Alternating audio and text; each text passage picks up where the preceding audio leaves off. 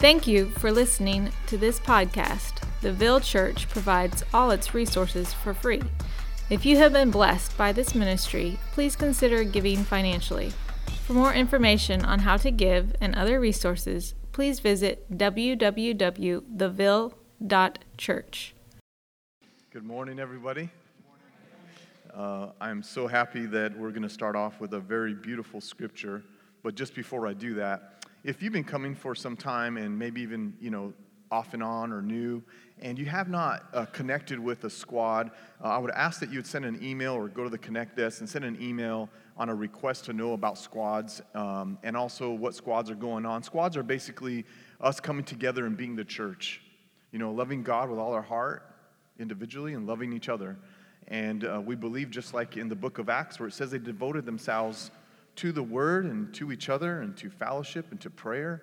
It's a one way to love one another, uh, live life together. It's the way God has designed it. And uh, so um, just want to encourage you in that because sometimes, you know, you start going to church and, and maybe you don't know this and then you sort of feel like alienated, disconnected, or, or like, you know, a lack of closeness. And um, it's, it's been great. It's been almost, uh, I think, a year already. And uh, being in a squad has been such a gift. It's another means of the way God actually does things through the natural of getting together, something supernatural. So I want to encourage you, if you are meeting, to continue to, and also to connect if you haven't connected already. But uh, let us pray. Father, uh, thank you for this morning. This uh, season is, uh, seems to be uh, all kinds of range of emotions and things that go on and can be very busy and distracting and, and even very hard. Um, but I pray this morning that there would be good news and that we'd hear from you um, and that you would do what I cannot and what you promised to do because we know you're faithful in Jesus' name. We're going to start off with this scripture. We're in the season of Advent, and um, we're going to start off coming from this place of John 3:16 and I think it's such a beautiful scripture to start us off with and it says for God so loved the world and I don't have this on, on, up there on the slide but for God so loved the world that he gave his one and only son that whoever believes in him shall not perish but have eternal life. This is a season of when we give gifts, right? A Christmas time these gifts. The greatest gift that God could ever give would be his son. And he gives his son that we would have eternal life. And that is such good news. So, the gift of God the Father is Jesus. And that's what we're coming about for the next four Sundays. And through this gift, we believe comes love and joy and peace and hope. This Sunday, today, we will be speaking on love. And the following will be joy, then peace, and at the end of the month, it'll be about hope hope for this next year and what God has to come. Now, Advent is the arrival of a notable person, thing, or event, as you can see up there. Advent is the arrival of a notable person, thing, or event. This Advent is about the arrival of the Messiah, Jesus, the Son of God. During this time of Christmas, we are celebrating this arrival through the birth of Christ. We're celebrating this advent, this moment, this event in time where Jesus Christ is born. Now, babies were born every day back in Jesus' time. Babies are born every day today.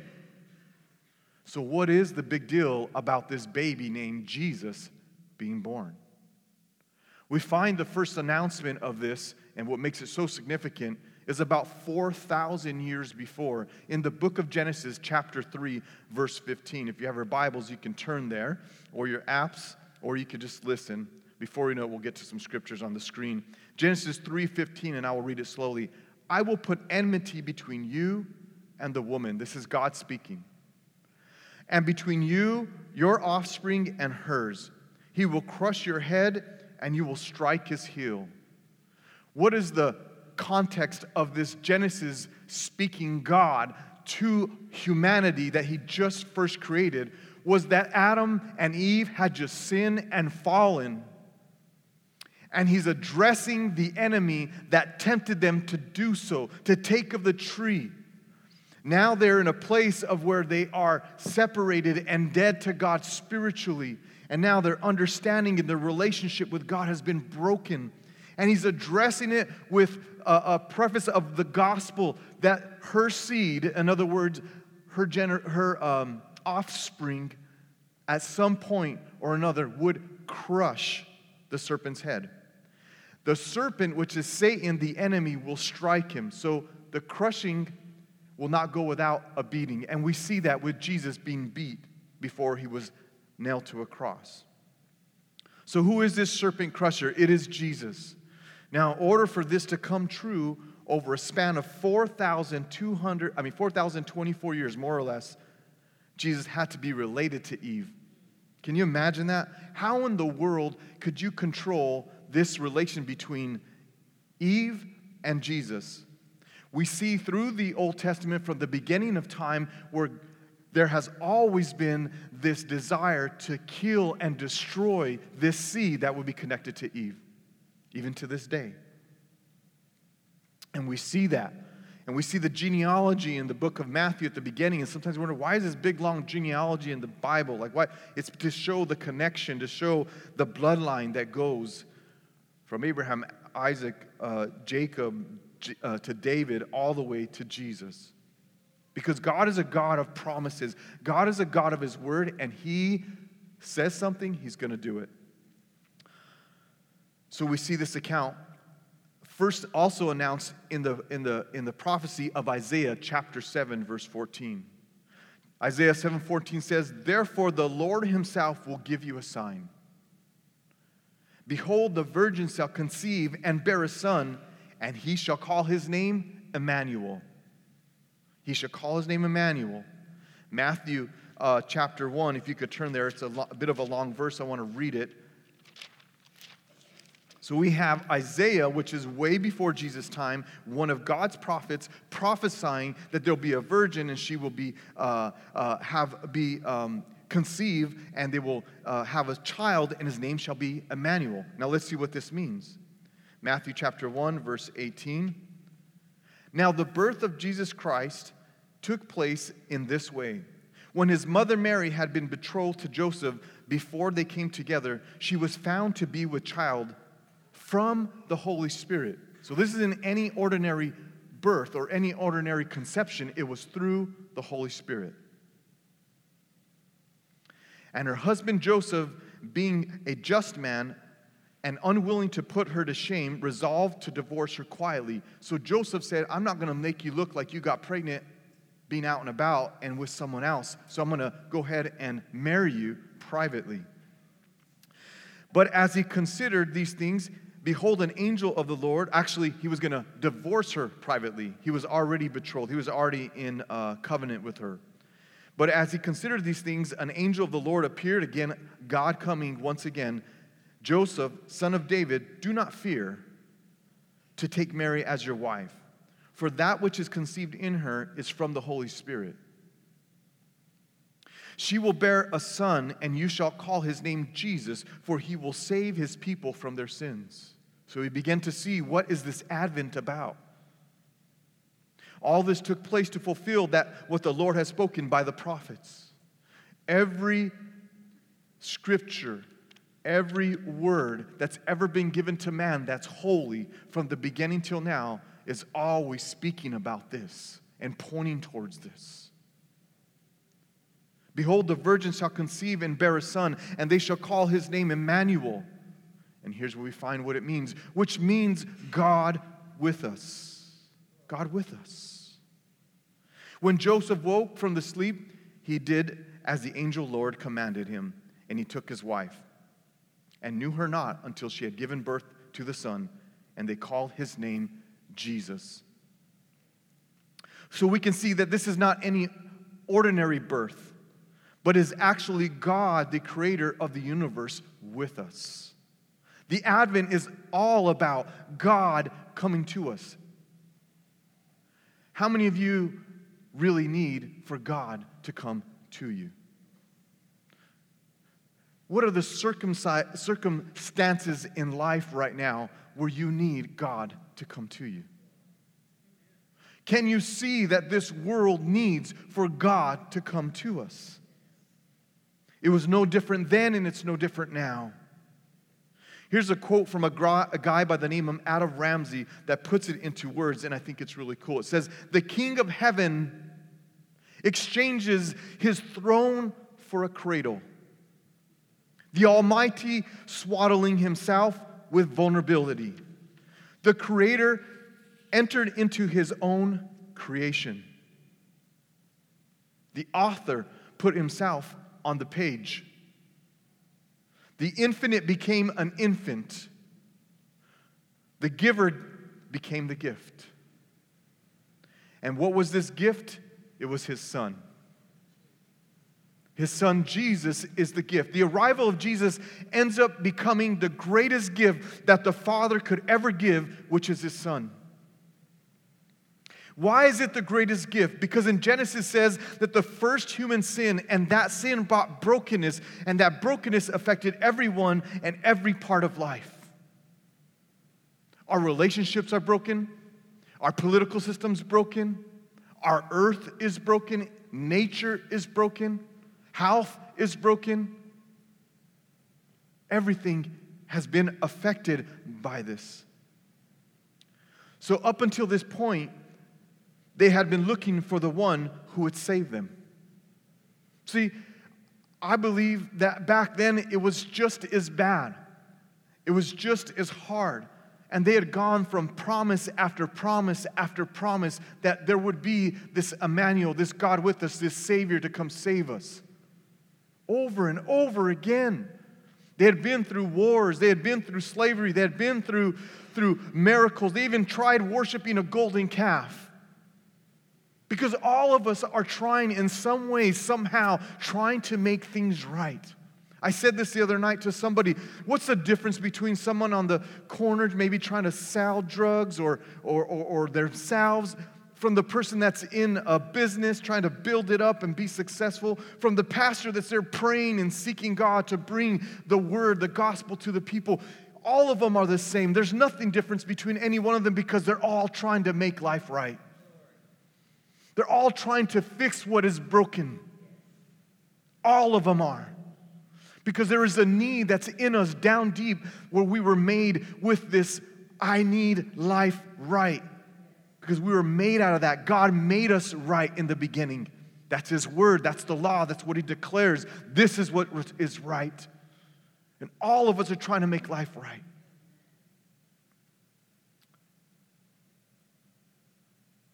It's very similar to today than what we see. The only thing that could make things right was a perfect payment for the wrong. What brought this payment was the love of God.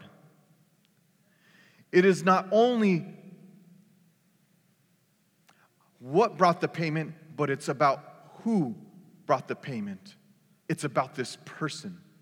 It's not that just God died and he brought us as righteous. No, it's about this person. Titus 2:11 says for grace for the grace for grace of God has appeared. How can something appear? It's a person. His arrival, his salvation, his advent appears and it offers salvation to all of us. Grace is a person. God is a person, comes in a person, in the person of Jesus. The gift of his son is love, God's love. 1 John 4:10 says, "This is love. Not that we loved God, but that he loved us and sent his son as an atoning sacrifice for our sins." Right away it starts with God. What is this love? This is love, not that we loved him, but that he loved us and sent his son as an atoning sacrifice. See, the penalty for the sin was death. That penalty was a payment of a perfect life lived and a death from a perfect individual, a death of God. Nothing else could ever atone or pay what was required. Nothing could ever satisfy God's righteous anger for our sins. Nothing could. Nothing could ever satisfy and make right what is so broken in us, in this world, nothing could, then the perfect atonement, and that's what this love is, is the atoning, sent his son as an atoning sacrifice for our sins. The greatest need that mankind has, my greatest need that I have, is this love of an atoning, all satisfying payment, this death that says, paid in full, paid in full, forgiven, forgiven, forgiven, forgiven, paid in full, accepted, justified, right, alive, forever and ever.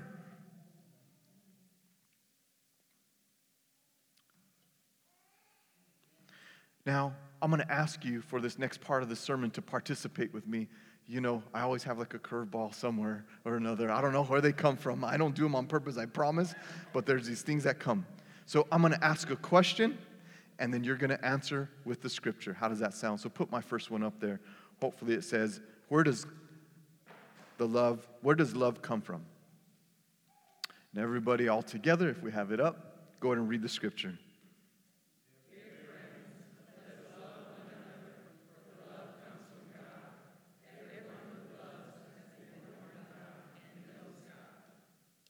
Love comes from God.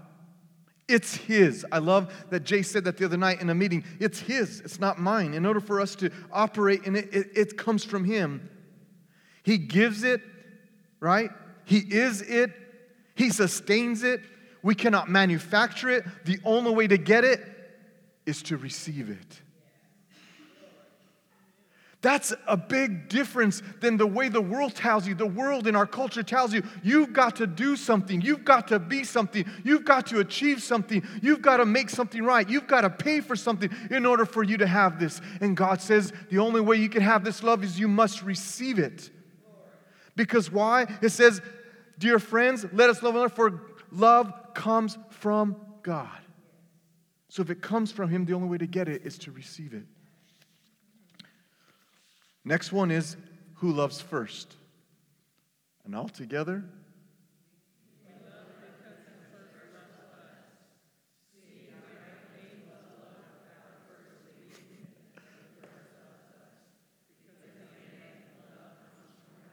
No, that was my note underneath that. I copied a little too much there. As you can see, I'm imperfect. We love because he first loved us. See, without first believing that He first loves us, we, it's impossible to love God. It's impossible to love others. Any other love other than love from God is very selfish and tainted. But love that comes out of us that's pure comes from knowing and believing that we are loved first.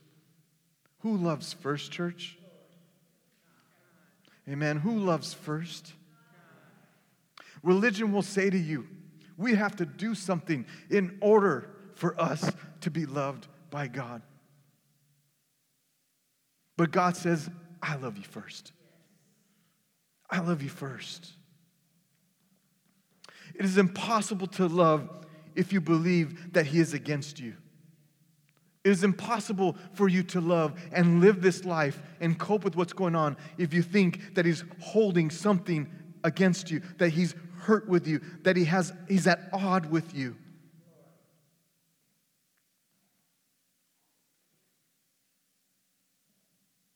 So he addresses this right up front by saying, when it comes to love, first, I loved you first.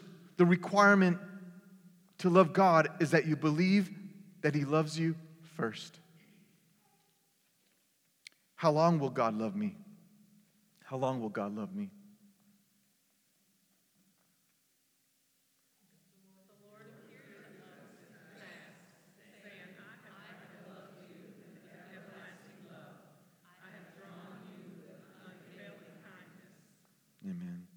There are many things that will not last. Our health won't last, our relationships won't last, things that we build won't last. There's many things that won't last. The confidence that we have in things will not last. But what will last forever? And how long will God love me? He says, I have loved you with an everlasting love.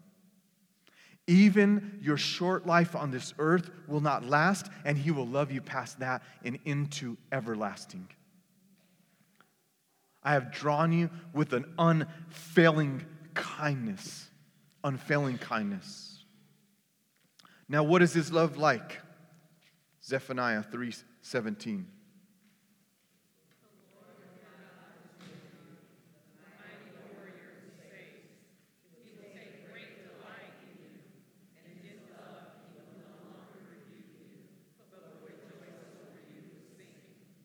I don't know who's this for. Uh, hopefully, it's for me. But it is a rejoicing and singing kind of love. Many times we, we can think and believe that it's just love that I have to love you. You know, you're my kid. I got to love you. I got to put up with you. I got to be embarrassed by what you've done. I've got to, you know, pay for this again for you. That's not God's love. His love is singing. I don't know about you, but it's very hard to sing and not smile at the same time. Hmm? It's a singing and rejoicing, like a dancing. You can't rejoice and not be happy about it. You can't rejoice and not be excited about it. But our God is a God that sings and rejoices over us day and night. He has a song and your name's in it, and He says it over and over and over in the midst of your trial, in the midst of your problem, in the midst of your situation, in the midst of your loneliness and depression and anxiety and worry, in the midst of you controlling, in the midst of your sin, in the midst of your guilt, He's there singing over and over your name and singing a declared to all the heavens and all the earth, These are my children, and He's rejoicing over and over again. And that's the only thing that makes sense. That's the only thing that makes sense in this world. That's the only thing that can get us through. Is this advent, this arrival, this gift of God, His Son, which is this love and this love that sings over us over and over again. I need to hear this. I know I'm speaking to you, but I'm speaking to myself today. This week was one of my hardest weeks in a long, long time.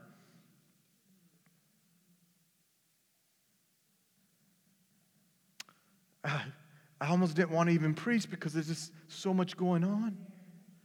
But guess what? I get to study and preach about the love of God. And as I'm studying about the love of God, the love of God is speaking to me, giving me hope, giving me joy, giving me something that is not from me, not something that I have to do, not something I have to manufacture, but it's something that all is because He cares for us and He loves us. And it's always, all the time. What can take us away from this love?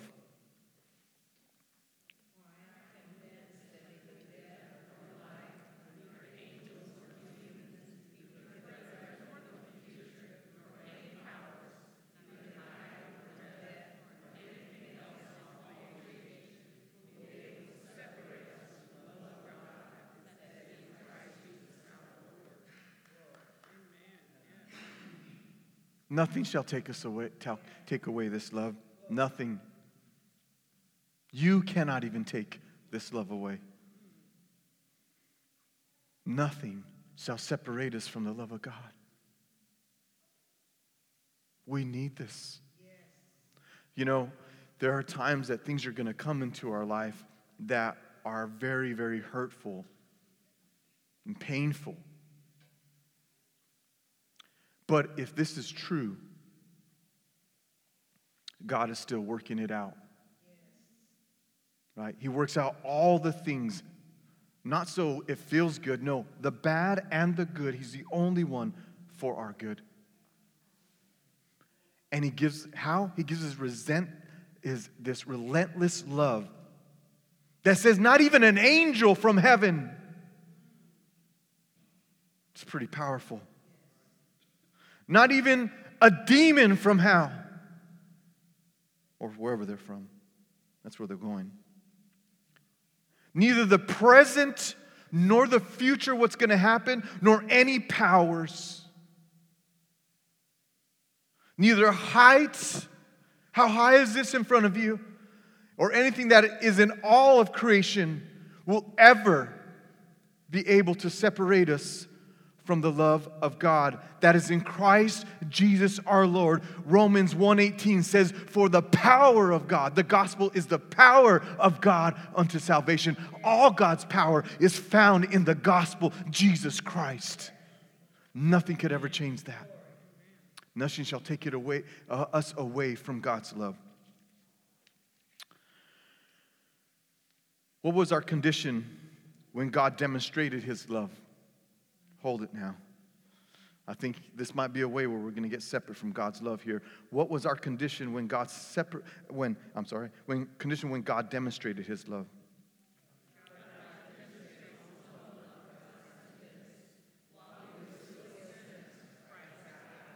Who else would you want to live for? Who else would you want to follow? Who else would you want to believe in? What else would you want to do with your life than someone that says, when you're a sinner, when you're my enemy, when, when, when you were in the midst of your sin, when you didn't believe, I died for you? Huh? Christ died for us. There's no sin that he would not forgive. There's nothing you do that would keep you separated from him because that's when he died for you. That's when he saved you. That's when he made you alive again. Christ died when we were yet sinners. How much more now that we are the beloved sons and daughters of God? Is there anyone in this room that understands? Is there anyone in this room that is excited to hear this news? This is good news. This Advent, this birth of Jesus is good news this morning. It is good news.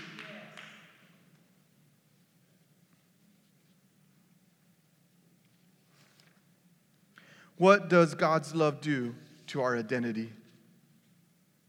Sort of gave that one away. Change it completely. 1 John 3 1.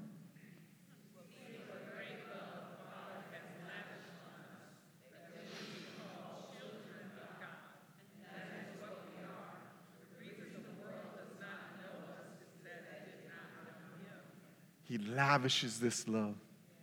He lavishes this love so we be called the children of God. Anyone can call you anything in this world, but the only thing you need to believe and receive and fixate and focus on and rest in and hope in is that you're a child of God. There's a scripture that says we are his children in his hands and no one can take us out. We are God's children. If you're God's children, God's children, not just anybody's children, but God's children. You show up to whatever situation in this world or this life, and you're God's child. I don't know about you, but if you're my child and someone comes against you, they're to have a problem.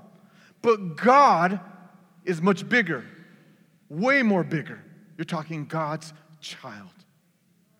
Child that he loves, child that he cherishes, a child that he cares for, a child that he dies and lays down his life for. You're God's child. We are able and free to live out of our identity of being God's child. We have a freedom to now live out of this identity. This identity as a child of God causes us to love Him and hate our sin, hate wrongdoing. Causes us to love Him even more and love others more. Why? Because we're God's children. That isn't something that we can do in ourselves. That's something that is in us. It's a person, Jesus, that causes this. This is our, our promise from the Father that He works in us and through us those good works, right, for Him. What can God's love do for us?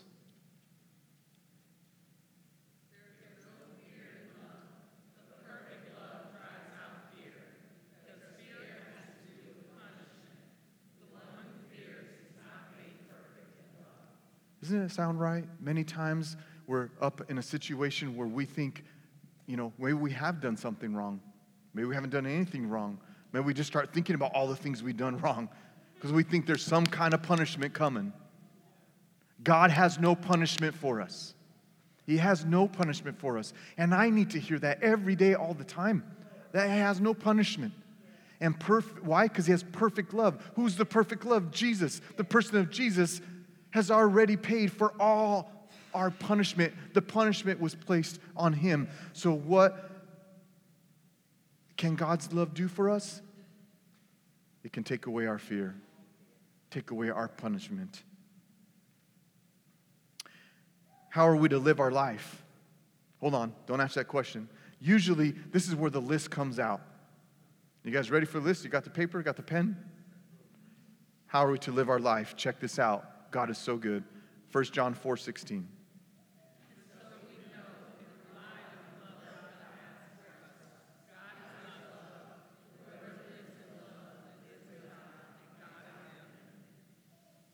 So here's the how. And so we know and rely on the love of God. We rely on the love of God. It's a reliance on God's love. It's not five steps. It's not stop doing this, start doing that. See, the doing comes because we're loved. We love, therefore we do. It causes a desire for doing. It creates a desire for doing because it's God's working and creating in us. It's the fruit. Fruit of the Spirit, fruit of what God's working in us. How do we do it? We're all looking for the how. How do I get through the situation? How do I handle this? How do I do this? We must rely on God's love. And it's not on the love of God, but just but the love that God has for us. It's not just on love or God's love, but the love that He has for you and the love that He has for me. God is love, and whoever lives in this love lives in God and God in them. It's a promise. He not just has love for us, but He lives in us Advent, the arrival of a noble person, the arrival of God the Father, the gift of his Son Jesus that brought us love, God's love. Matthew chapter 2, we find some responses to this love, and I'll conclude pretty quickly here. So if the worship, well, worship team, give me about two minutes, maybe three minutes. Um, now, after Jesus was born in Bethlehem of Judea, in the day of Herod the king, both behold, wise men from the east came to Jerusalem, saying, Where is he who has been born king of the Jews? For we saw his star when it arose, or it rose, and have come to worship him. There's the first response from the, from the uh, wise men. And when Herod the king heard this, he was troubled, and all Jerusalem with him, and assembling all the chief priests and scribes of the people. So we got the scribes also. He inquired of them where the Christ was to be born. And they told him in Bethlehem of Judea, for so it is written by the prophet, And you, O Bethlehem, in the land of Judah, are by no means least among the rules, rulers of Judah. For from you shall come the ruler who will shepherd my people Israel. Then Herod summoned the wise men secretly and ascertained from them what time the star had appeared and he sent to them behold, uh, to Bethlehem, saying, Go and search diligently for the, the child. When you have found him, bring me word that I too may come and worship him. After listening to the king, they went on their way, and behold, the star that they had seen when it rose went before them until it came to rest over the place where the child was. And when they saw that star, they rejoiced exceedingly with great joy.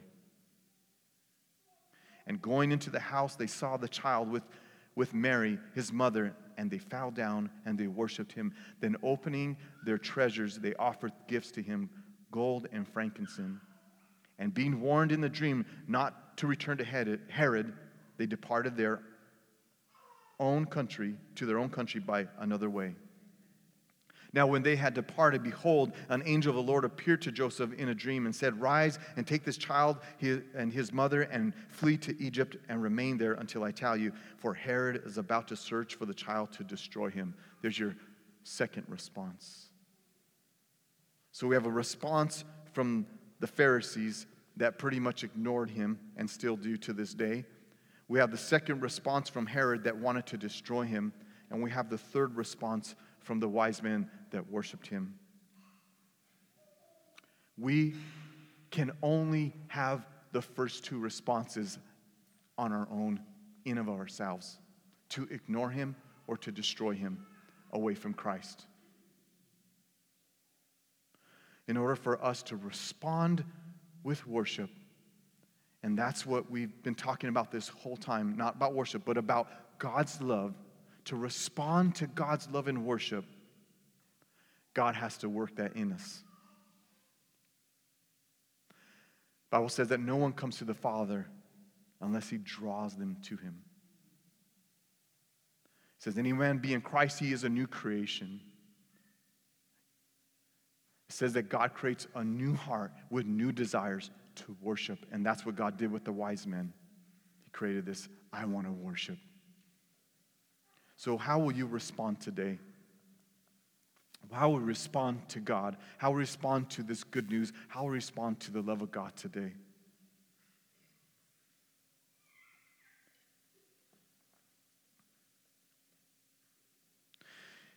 If you have a desire to worship, maybe it's your first time ever to desire to worship and to believe this love and receive this love.